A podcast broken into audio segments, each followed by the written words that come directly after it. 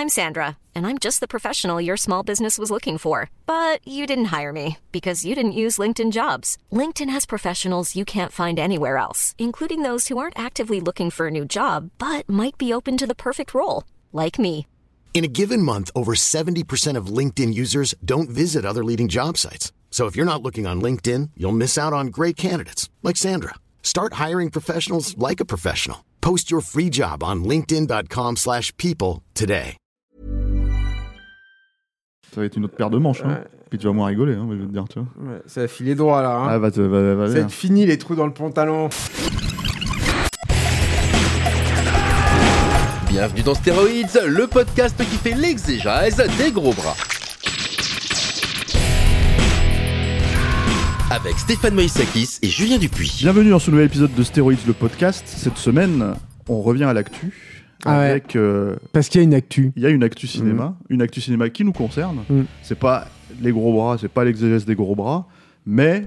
On va en reparler, ça c'est bien. Voilà. C'est un, un autre concept de héros d'action. Voilà, exactement. Et c'est euh, un film d'animation, euh, un film d'action aussi, d'aventure en fait. Euh, Lupin 3. Alors, The First, c'est comme ça que ça s'appelle aussi en France. Ouais. C'est ça. Et c'est euh, bah, une nouvelle adaptation en fait des aventures du personnage de Lupin 3. Quoi. Voilà, Je suis avec Julien Dupuis pour en parler. Euh, Julien Dupuis, spécialiste S euh, Lupin 3. En Ouais. fait, j'ai envie de dire, si tu veux. Voilà. Est-ce que ça existe dans le monde? Bah, T'es le premier. Voilà. Donc on en parle, quoi. Alors Lupin 3, euh, c'est la énième adaptation. Oui, oui, alors, il y a eu plusieurs adaptations au cinéma. C'est un personnage qui est créé par Monkey Punch. C'est un manga à la base. Euh, Qui nous a quittés récemment. qui, est, qui est mort en fait c'est- Lupin the- euh, 3 The First c'était un projet qu'il a porté depuis, depuis très longtemps. Et euh, il n'aura pas vu le, le- produit fini euh, puisqu'il il nous a quitté euh, peu avant.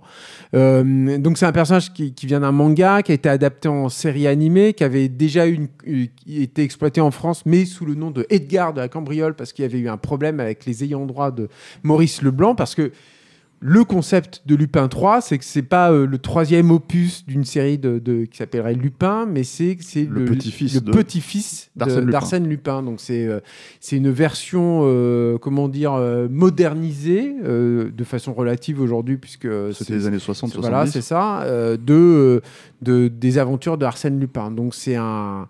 Le personnage principal est un cambrioleur, euh, un charmeur également, euh, toujours un peu fauché, parce que finalement, même si c'est un voleur d'exception, euh, eh ben, il se retrouve toujours à faire le bien plus ou moins malgré lui, et ça fait partie de son charme, qui est un personnage un petit peu anard et qui est un peu... euh, alors plus ou moins selon les adaptations, et qui est toujours flanqué de, d'acolytes euh, haut en couleur. Un personnage qui est un peu renfrogné, euh, qui est un tireur d'élite, et euh, ce qui peut sembler totalement incongru euh, quand on ne connaît pas la franchise, un, un samouraï, Ouais. qui est toujours aussi, euh, qui- en tout cas qui fait partie de, de beaucoup de, de ses aventures. Et tout Ce ça, on les- des personnages hyper cool aussi. Quoi. Ouais, ouais, ouais, voilà. Comme lui d'ailleurs, en fait. et le truc de Lupin, qui est un des, un des trucs qui, moi, je trouve fonctionne très bien dans ce nouveau film, à nouveau, c'est que c'est un personnage qui est non violent total. C'est-à-dire que non seulement il n'utilise pas d'armes, mais lui-même euh, ne frappe pas, en fait. Alors, je ne connais pas suffisamment la franchise pour, pour vous Ah, assurer. t'es pas le ici. Spécialiste euh, Non, bah 3, non, malheureusement, tu vois, tu t'es trompé. Il faut que Merde. tu cherches quelqu'un d'autre. Mais euh, il est donc, il- je, je sais pas s'il frappe euh, parfois dans le dans le manga et tout, mais en tout cas, dans tout ce que je connais du personnage, il ne donne même jamais de, de, de pitch net ou de, de coups comme ça. Et ça, ça fait partie des trucs qui sont assez réjouissants chez, chez- chez le personnage, c'est qu'il arrive toujours à se- s'extirper de situations extrêmement tendues, euh, mais juste avec des petites galipettes, avec des, euh, en évitant les coups, etc. Donc ça, ça donne lieu à des, à, la fois des, principes scénaristiques qui sont intéressants, et puis aussi à des chorégraphies. Moi, j'aime beaucoup ça dans le film, euh, de, combats qui sont euh, vraiment euh, tout à fait savoureuses en fait, parce que euh, bah, elles sont atypiques. Euh, C'est-à-dire qu'on se retrouve avec un- un antagoniste qui lui va y aller à fond, et Lupin qui lui va réussir à éviter les coups euh, d'une façon plus ou moins plus ou moins habile. Alors il y a une référence, euh, enfin en fait il a une inspiration, une source d'inspiration aussi, hein, euh, Lupin 3, pour qu'on donne un point de référence pour les auditeurs français, donc puisqu'en général on est en français, donc en fait voilà. Mhm. Je pense qu'il n'y a pas vraiment d'auditeurs autres que français, euh, en tout cas francophones.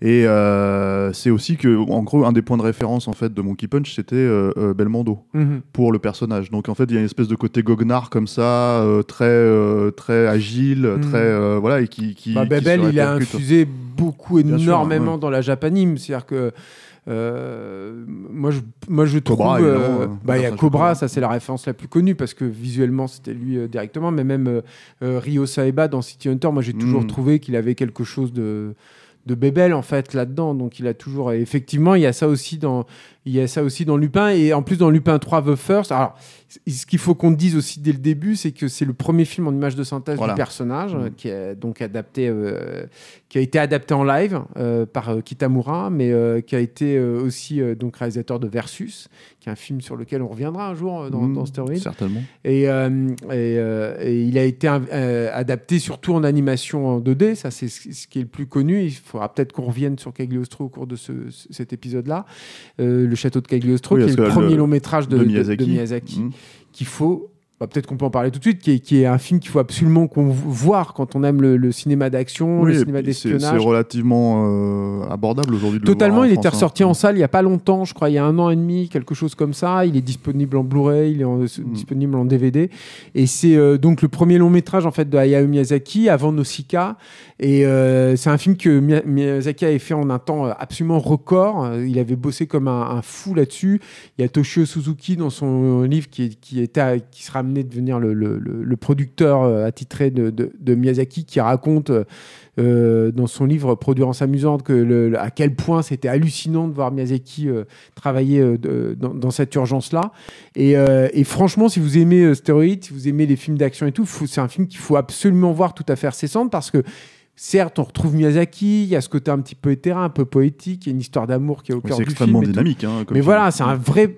C'est un sacré film d'action qui s'ouvre sur une scène de poursuite en caisse qui est délirante, qui est trop bien, quoi, euh, qui se conclut sur une scène d'action euh, au milieu d'horloges, de, de rouages euh, dantesques, qui a été, qui sera complètement pompé dans Basile détective privé, Mm. le, le film Disney, mais euh, auquel rendra directement hommage aussi euh, Guillermo del Toro dans Hellboy 2, dans le, le- le final oui, de ouais. Hellboy 2.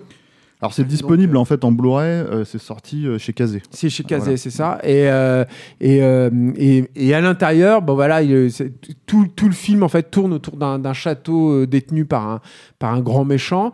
Et, euh, et à l'intérieur de ce château, bah, tu as plein de pièges, tu as des passages souterrains, euh, tu as, une séquence, tu as même un côté un peu James Bond avec, euh, avec, euh, avec Lupin qui a euh, des séquences sous-marines par exemple, ou des trucs comme ça. Et c'est franchement, c'est un film euh, mais absolument réjouissant. C'est un pur film de- de- d'action. euh, et, euh, et Lupin 3 The First euh, a l'ambition de renouer avec ça. Alors ouais. sauf que c'est pas tout à fait le cas effectivement. C'est pas, pas, de aussi, cette qualité-là non plus. c'est pas aussi inspiré. Donc c'est le premier film en, en, image de synthèse euh, et c'était hyper prometteur parce que nous le film a été vendu mais aussi au Japon avec un premier teaser qui qui, euh, qui est une séquence du film en fait qui est une séquence de poursuite sur le périphérique euh, Mm. parisien Mm.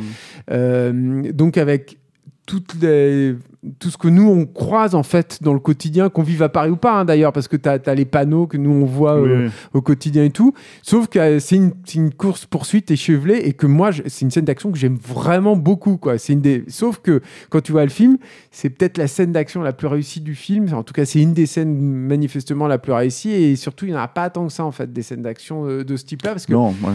le gros problème en fait de ce Lupin 3, enfin un des gros problèmes, c'est un problème de rythme en fait. Moi je trouve que la, la narration est un peu chaotique, elle est un peu compliquée et, et alambiquée pour pas grand chose finalement. Il y a un manque On peut d'efficacité. peut-être pitcher vite fait cette aventure quoi. Vas-y, je t'en prie. Bah, en gros, alors c'est, euh, c'est, euh, ça, ça débute euh, dans les années 40. Euh, les nazis recherchent le comment dire le carnet enfin Mhm. de Bresson en fait C'est ça. du professeur Bresson quoi une référence euh, assez évidente quoi Mhm. Euh, parce que ça c'est aussi c'est, un des trucs en fait dans Lupin qui est, c'est beaucoup infusé par la culture française en fait Mhm. c'est-à-dire qu'il y a effectivement Arsène Lupin en soi mais il y a beaucoup beaucoup Et de celui-là spécialement, Voilà, parce qu'en ça. fait, Lupin part à la recherche, ce carnet de Bresson, c'était Voilà. aussi un des, un des trucs que son aïeul, en fait, recherchait. Voilà. Et, et en gros, euh, donc euh, ce carnet, en fait, c'est un espèce de mécanisme euh, euh, d'horloge en fait, si tu veux, qui euh, a plusieurs euh, parties qui sont éparpillées du coup dans le monde. Et 30 ans après, euh, donc on- c'est pas tout à fait, comment dire, enfin peut-être 20 ans, 20-25 ans après, Mhm. c'est pas tout à fait daté, mais en fait l'aventure commence dans les années 70 et en gros il y a plusieurs cambriolages pour essayer de récupérer ce, ce, comment Ce dire, carnet. ce carnet-là qui mènerait en fait, si tu veux, à, à quelque chose de plus fort, quoi. Une Voilà. espèce de d'arme euh, céleste, quoi. en fait, Voilà. euh, voilà, Mm. et, euh, et, et qu'il faut évidemment empêcher de, de, de, de- comment dire, d'être récupéré, de tomber dans les mauvaises mains. Mm. En l'occurrence, des plus ou moins des néo-nazis. Bah, des néo-nazis, carrément, ouais, qui veulent mettre cette, cette, euh, cette arme euh, au, au- au pouvoir. euh, on spoil, hein. On Oui, oui, gens, on mais, spoil, on, spoil, en- enfin, on, on- on va essayer de minimiser le spoil Ouais, là-dessus, on va dire, parce que c'est enfin bon, disons que c'est des vrais néo-nazis, voilà, très clairement reliés à la Seconde Guerre mondiale, Voilà. à Hitler et tout, quoi. Voilà. Et donc, euh, en gros, bah, alors il y a cette euh, volonté, clairement, pour le coup, de faire un truc euh, très 70 c'est-à-dire qu'il n'y a pas une remodernisation du personnage Non, non. euh, dans, ces, dans ça pourrait être un, un soft reboot, on pourrait dire, si tu veux. Il y a vraiment la volonté, jusque dans le générique euh, d'ouverture, de faire un générique 70s euh, à la James Bond, à la, tu vois, à la, tous, ces, toutes ces, tous ces trucs de référence, Mm. Inline Fleet, Flint, par exemple, ce genre de Mm. choses, en fait. Ou Avengers aussi. voilà, c'est ça. chapeau Alors, le, de le cuir. de cuir, attention, attention. Mais- Euh, pas de point Avengers ici, s'il te plaît, tu vois. Euh, donc voilà, donc donc il y a- il y, a vraiment cette volonté-là. Après, là où toi et moi on n'est pas tout à fait d'accord, j'ai l'impression sur la- les qualités du film, c'est que moi je m'étonne de la façon dont euh, l'image de synthèse et euh, je parle en fait dans, dans l'animation est exploitée par rapport à aux distinctions qu'on peut faire entre l'animation, on va dire occidentale, Mhm. Et l'animation japonaise euh, qui, qui a quand même chacun ont leur spécificité. Et je trouve que là, alors j'ai pas vu beaucoup de films d'animation euh, japonais en image de synthèse. Bah, il n'y en a pas non plus euh, Voilà, des tonnes, hein, voilà. mais oui. mhm. Et donc du coup, je me suis étonné en voyant ce film-là de, de me rendre compte que en fait finalement, il y a quand même beaucoup euh, d'occidentalisation en fait euh, dans l'utilisation de l'image de synthèse et vraiment de l'animation je parle de l'animation hein, pure et dure un peu dans le design aussi quand même faut être honnête parce que du design à la japonaise il y en a finalement moi je trouve beaucoup moins que que, que ce C'est voit plutôt le- respecté, moi, je trouve, dans le film, ça. mais- Bah, en fait, le truc, c'est que je pense par exemple à cette euh, À l'arme. arme, Ouais, ça, est c'est clairement très, très, très ouais, japonais. Voilà. ah, moi, je trouve que c'est très japonais, Ah ouais justement, la façon dont ils utilisent. Je trouve que le côté arnouille, Bah, en fait, biomécanique et tout. Ouais, mais avec les- comment t'appelles ça, les, euh, les, les ailes célestes, enfin, tu vois, ce genre de Ouais, etc., ouais. etc., ça fait très japonais, quoi, tu vois. ouais, Et après, euh, par contre, euh, moi, je pense surtout notamment à la façon dont c'est animé, la façon dont c'est mis en scène. Alors, ça, Mais on n'est pas d'accord, Il y a deux apparemment. choses, en fait, que moi, je distinguerais là-dedans, mais ça, c'est- je pense que c'est le point le plus intéressant. C'est-à-dire que le film est sympa, quand même, faut le dire. hein. Moi, je trouve que c'est vraiment c'est pas, désagréable. bien sûr. Et, euh, et, et, et, euh, et on a à peu près situé le film dans le truc. Après, c'est vraiment un film de faiseur, c'est-à-dire que ce réalisateur, enfin moi, je, je, l'avais pas vu son film sur euh, le, son film de guerre et tout auparavant, mais c'est quand même, tu as un peu l'impression de voir un faiseur. euh, Bah, c'est Takashi Yamasaki. Ouais, c'est ça. Pour référence, hein, parce que c'était sorti en France en vidéo à l'époque, moi je l'avais vu comme ça, euh, il a fait The Returner, Ah, c'est lui qui avait fait voilà, Velvet c'est ça, qui est quand même pas, un- euh, qui était un très un- gros blockbuster Ouais, à l'époque, hein, mais qui était vraiment pas un très bon film d'action, quoi, Non, Enfin, et- de, clair. de SF, quoi. Mais c'est très propre et il avait fait ce film d'ac- de d'espace. très influencé, Et- pardon, et- très influencé par Matrix et compagnie à l'époque. C'est ça, hein, exactement. Mm. Et, et puis bon, il y avait quand même du méca, je me rappelle à la fin de The Mm, Returner qui était mm. sympa. Et il avait fait aussi ce film de, de- d'espace, euh, euh, Space Battleship Yamato, non Mm, euh, ouais. qui était aussi sorti chez. alors je crois me souvenir que c'était Wildside qui l'avait sorti directement en vidéo aussi. Et qui, pareil, en fait, en fait c'était. Tu avais un peu le même problème que, que Returner, c'est-à-dire que tu avais un soin énorme en fait à porter. euh, euh, techniquement, c'était un film qui était quand même assez propre, qui était relativement généreux, mais alors qui était hyper plombant, avec des personnages qui étaient vachement désincarnés, euh, des séquences avec les comédiens en live qui n'étaient pas non plus euh, très inspirés et tout. Et du coup, tu te retrouvais avec un film qui était au final très frustrant parce que tu te doutais que c'était pas non plus un budget équivalent à des grosses productions Mmh. américaines. Et pourtant, dans la totalité du film, bah, t'avais euh, quand même, c'était relativement généreux, je veux dire, comme film, et surtout d'une bonne qualité. Mais euh, le film n'était pas satisfaisant parce qu'il était avec un rythme très plombé. Et encore une fois, euh, pas, euh, qui, qui- te donnait pas euh, beaucoup de corps en fait. Voilà. Et Mm. du coup qui m'a m'a pas laissé non plus un souvenir impérissable. Et c'est un peu la même chose avec Lupin 3 on a un peu moins pire. Et justement je pense que le, le, le point le plus intéressant à dire sur Lupin 3 enfin sur lequel on peut épiloguer le plus c'est effectivement sur ce, rapport à l'image de synthèse euh, dans l'animation japonaise moi, j'ai envie de distinguer trois choses en fait euh, sur le, le- le passage euh, en, en 3D et en, en CGI. C'est la première chose, c'est ce qu'on appelle le look dev, c'est-à-dire le travail sur le- les textures, qui est un Mm, des mm, gros mm, trucs en fait, un des gros défis et qui est très délicat à gérer parce que le, le principe en fait de Lupin 3, c'est que euh, le- le- les formes, la modélisation, on va dire même des, des personnages euh, euh, restent euh, en adéquation avec le côté euh, japanime, c'est-à-dire qu'ils ont les mêmes tailles d'yeux, euh, notamment chez les personnages féminins. Mais par contre, le- le- le les textures, en fait, sont définitivement apparentées au photoréalisme, à la fois dans leur façon de réagir oui, aux ouais. éléments, à la Mhm. lumière, et même dans leur finesse, quoi. Et euh, moi, j'aime bien ça. Je trouve qu'il y a un équilibre là qui est trouvé où c'est jamais malsain. Euh, ça revigore quand même l'imagerie que tu pouvais avoir euh, de, de- du CGI. C'est, ça le plombe. Ça plombe pas moi, la- pour moi la lecture aussi des images du tout Euh, et euh, ça rajoute une vraie richesse. Et moi je l'ai. Est-ce que tu l'as vu tu, tu l'as vu avec un lien ou tu l'as vu en salle euh, parce non, que moi, non, je- mais moi, le- je l'ai vu en salle et c'était vraiment agréable, vraiment Le plaisant. Tu l'as mais, vu ouais. ouais, mais euh, le truc c'est que en gros euh, même là en fait quand tu le vois propre la- le questionnement en fait si tu veux alors on parle si on parle d'animation pure Alors et après il y a d'autres ouais. choses, voilà. Vas-y, C'est-à-dire Steph. que pour moi, en fait, si tu veux, par exemple, il y a déjà, je pense, euh, alors. Le problème, peut-être, est aussi une question de comparaison. C'est-à-dire Mhm. que, en fait, euh, on, a, on parle d'un budget quand même plus moyen que les, les énormes budgets américains euh, sur les Ah films bah, d'animation. euh, oui. voilà. Mais après, personnellement, je fais quand même une énorme distinction, par exemple, entre euh, ce que fait Pixar, tu vois, Mhm. admettons, tu vois, et DreamWorks, tu vois. Même là, en termes d'animation, il y a, y a- y a une distinction, je trouve, de qualité, tu vois, assez, assez flagrante, en fait. Mhm. Et, et par exemple, un des exemples tout bêtes, et, mais qui est vraiment un truc, euh, ça va vraiment être un exemple stupide en fait. C'est-à-dire au début, il y a une petite poursuite en bagnole, toute petite poursuite en fait euh, sur les routes de, de- de France, Mhm. et l'animation des voitures, je la trouve hyper mécanique en fait. C'est-à-dire, je la trouve hyper, euh, en fait, presque précalculée en fait, si tu veux, dans, le- dans, le, dans la façon dont tu vois la voiture bouger. Mhm. Et c'est un truc, en fait, je me suis- ça m'a fait me poser la question, en fait, sur comment c'est fait, par exemple, dans l'animation japonaise, si tu veux, traditionnelle, et comment eux ont trouvé justement des palliatifs pour rendre ça plus vivant, tu vois. Et, euh, et en fait, du coup, ça m'a peut-être teinté ma vision du film, c'est rester un peu dans ce cadre-là, quoi. Et en fait, euh, euh, c'est ça qui a été un peu, comment dire, Alors- compliqué, parce que du coup, j'ai l'impression que les mecs utilisaient une espèce de lumière. T'as l'impression qu'il y a quand même une volonté dans ce film, beaucoup de le vendre à l'international.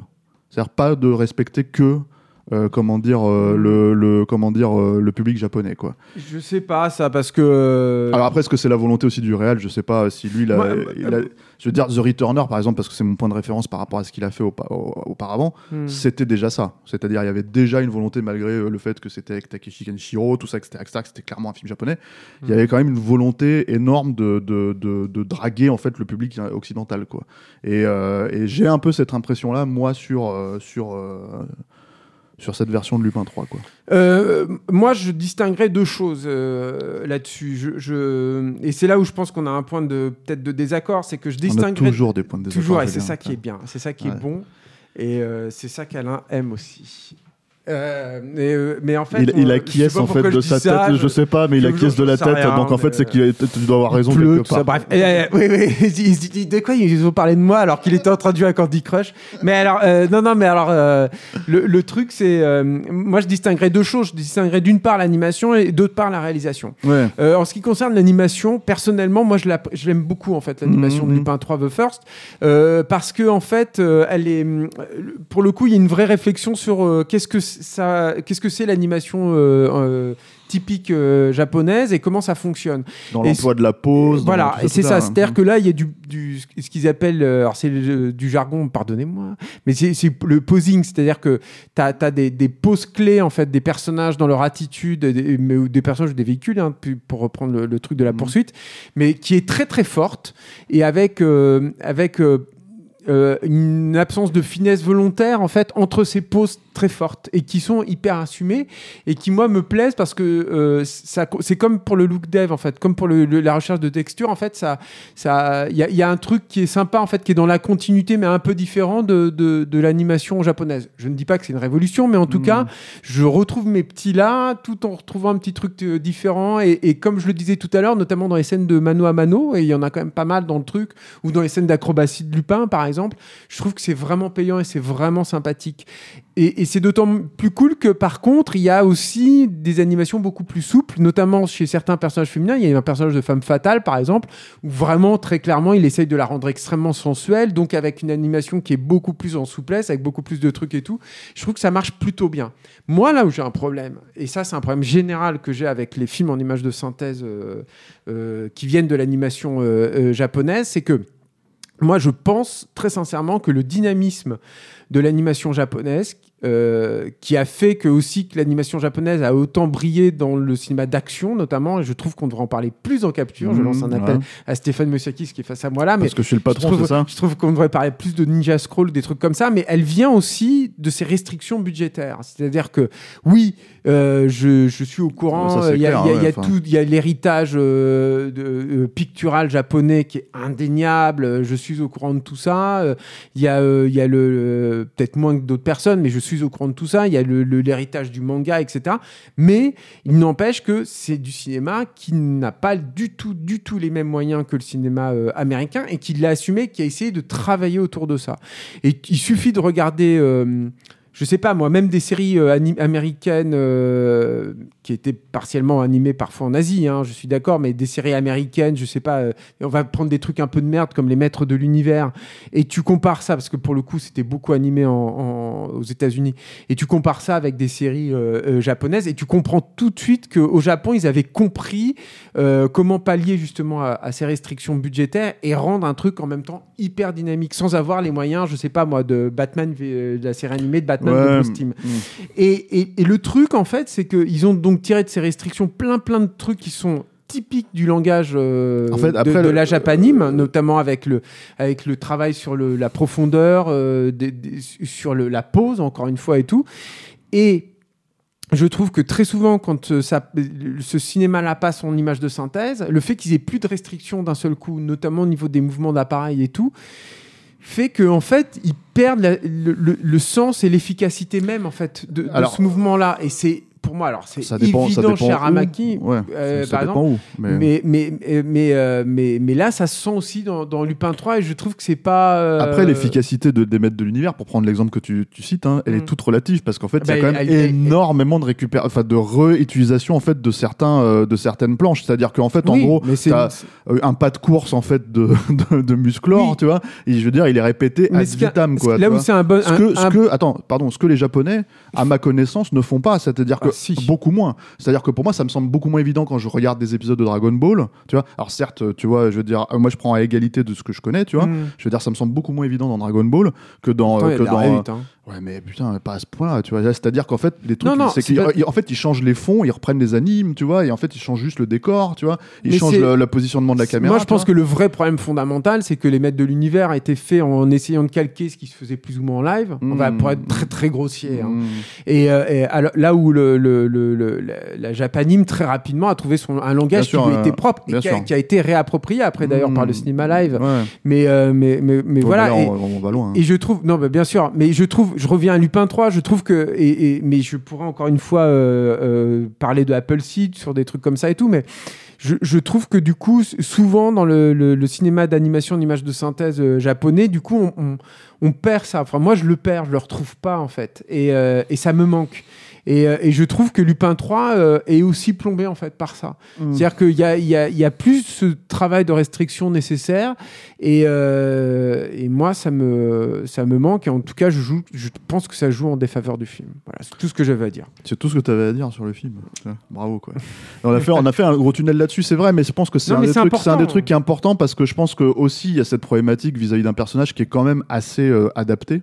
Mine Ah de ouais, rien, en fait, on l'a plusieurs fois. C'est aussi pour ça que je pense que le film se tourne un peu vers l'international. C'est-à-dire que c'est quand même un personnage qui a, qui a une grosse cote de sympathie en dehors du Japon. Mm. Et en fait, euh, euh, c'est aussi étrange, finalement, de le voir pour la première fois euh, euh, en image de synthèse. Ça, ça, ça donne une. C'est quand même quelque chose où on peut dire que, tu vois, nous, par exemple, à notre âge, on a pu grandir avec, ne serait-ce Mm. que, comme tu disais, avec Edgar de la Cambriole, quoi, Mm. avec la logique de cette série. Mm. Donc, le truc, si tu veux, c'est que je pense qu'il y a aussi un espèce de détachement euh, qui peut être un peu bizarre, que peut-être les enfants qui vont découvrir le personnage avec ce film-là n'auront absolument pas, quoi. Tu vois, c'est. c'est, pour moi, c'est un des points. euh, voilà. Et après, on parle, on, tu parlais d'animation et tu parlais de la façon d'utiliser les choses, mais c'est vrai que, en fait, en termes de mise en scène pure, après derrière, bah oui, il y a aussi cet appareillage là, tu vois. C'est-à-dire que, en fait, euh, euh, ils essayent vraiment de, de, de- de trouver un moyen d'u- d'ultra dynamiser, en fait, si tu veux, mais presque à un point où Ouais, mais c'est- contre-productif en fait. bah, t'as plus de physique. En fait, c'est ça. t'as La physique de la caméra, en fait, euh, devient un peu, euh, comment dire, euh, c'est comme si l'opérateur qui était derrière, il, il,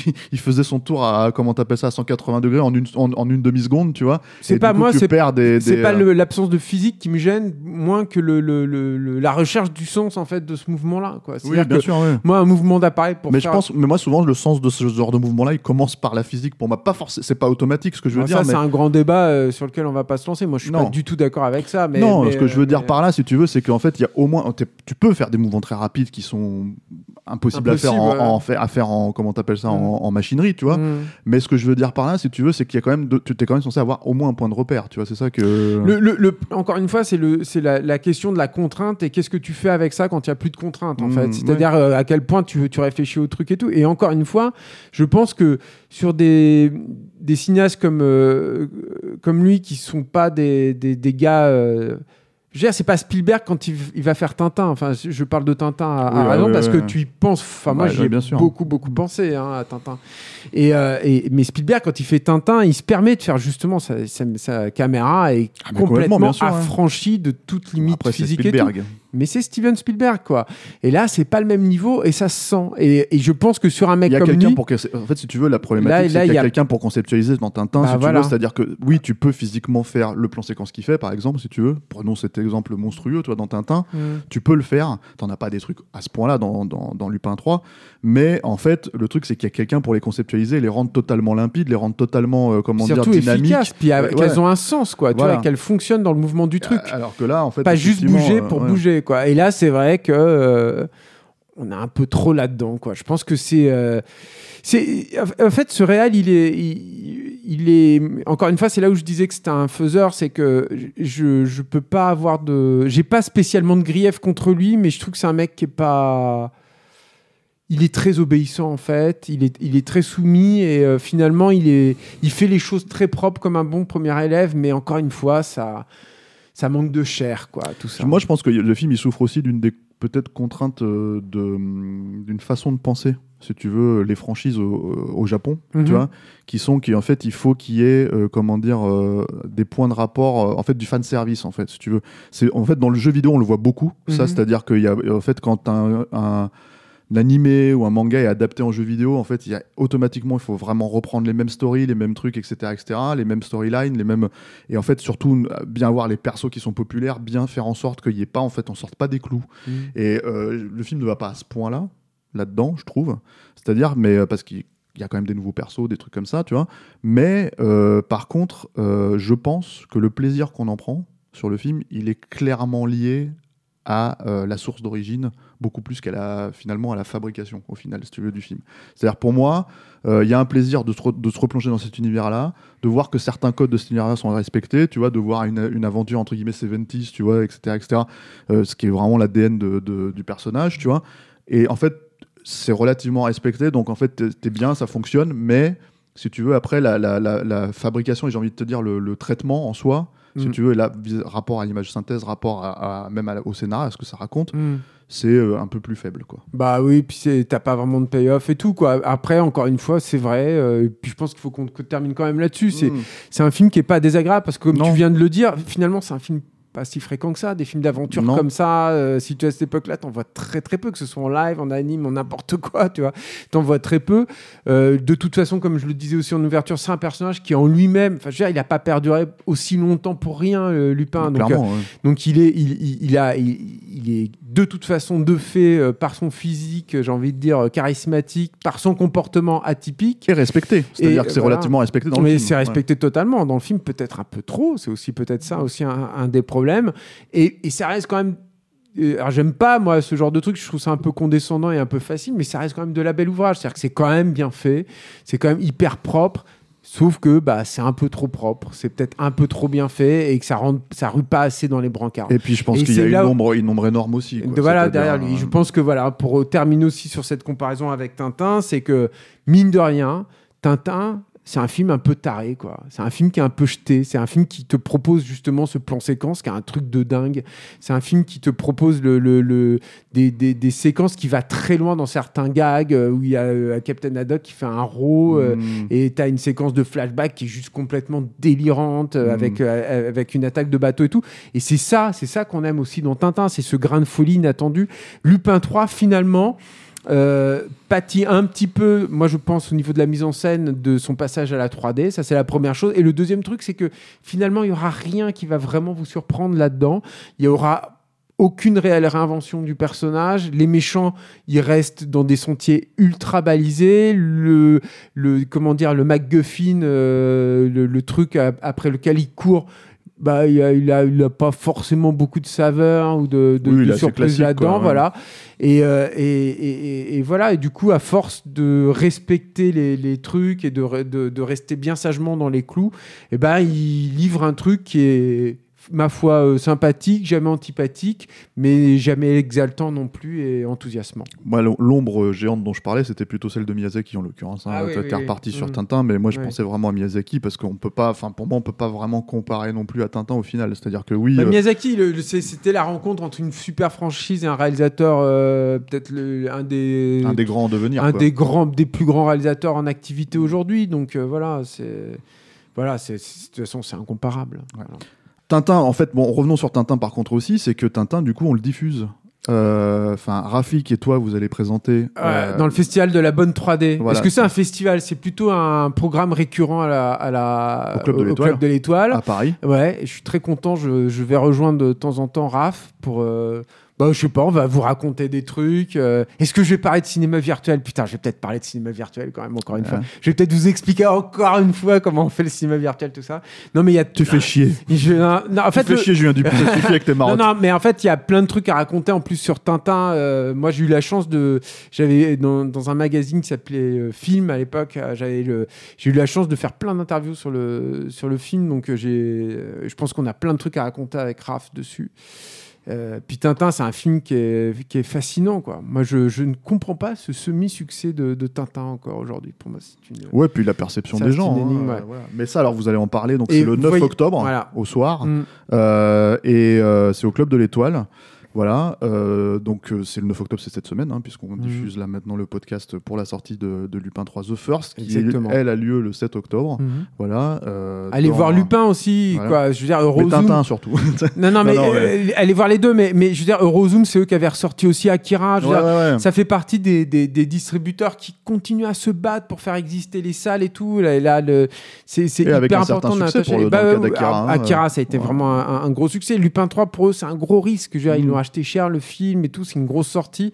Il faut, euh, il faut essayer d'accompagner ça. Et, euh, et, et encore une fois, c'est hyper agréable à voir en salle. Vraiment. Vous, je, je, je vous promets pas non plus l'expérience cinéma de l'année. Mais par contre, c'est hyper aplaisant. Quoi. Je veux dire, Ouais, c'est- en même temps, vu l'année, euh, peut-être qu'il y a Oui, des gens qui vont avoir une très bonne surprise. C'est mieux que Tenet. Ouais, ouais, ouais.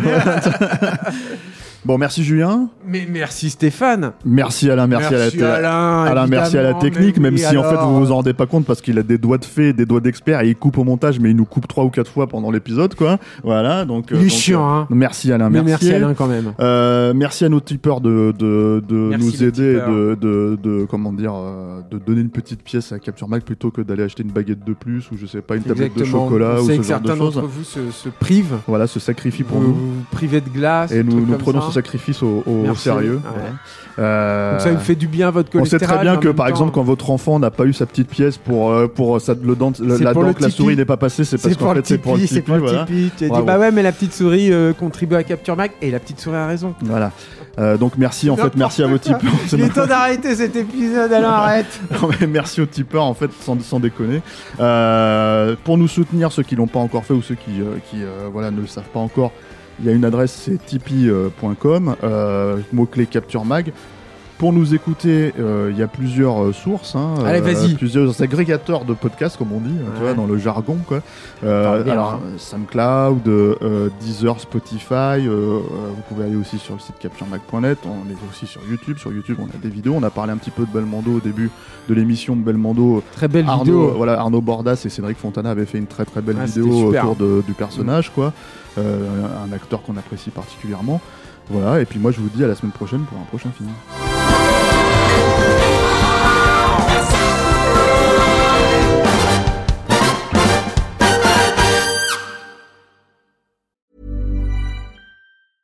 Even on a budget, quality is non-negotiable. That's why Quince is the place to score high-end essentials at 50 to 80% less than similar brands. Get your hands on buttery soft cashmere sweaters from just 60 bucks, Italian leather jackets, and so much more.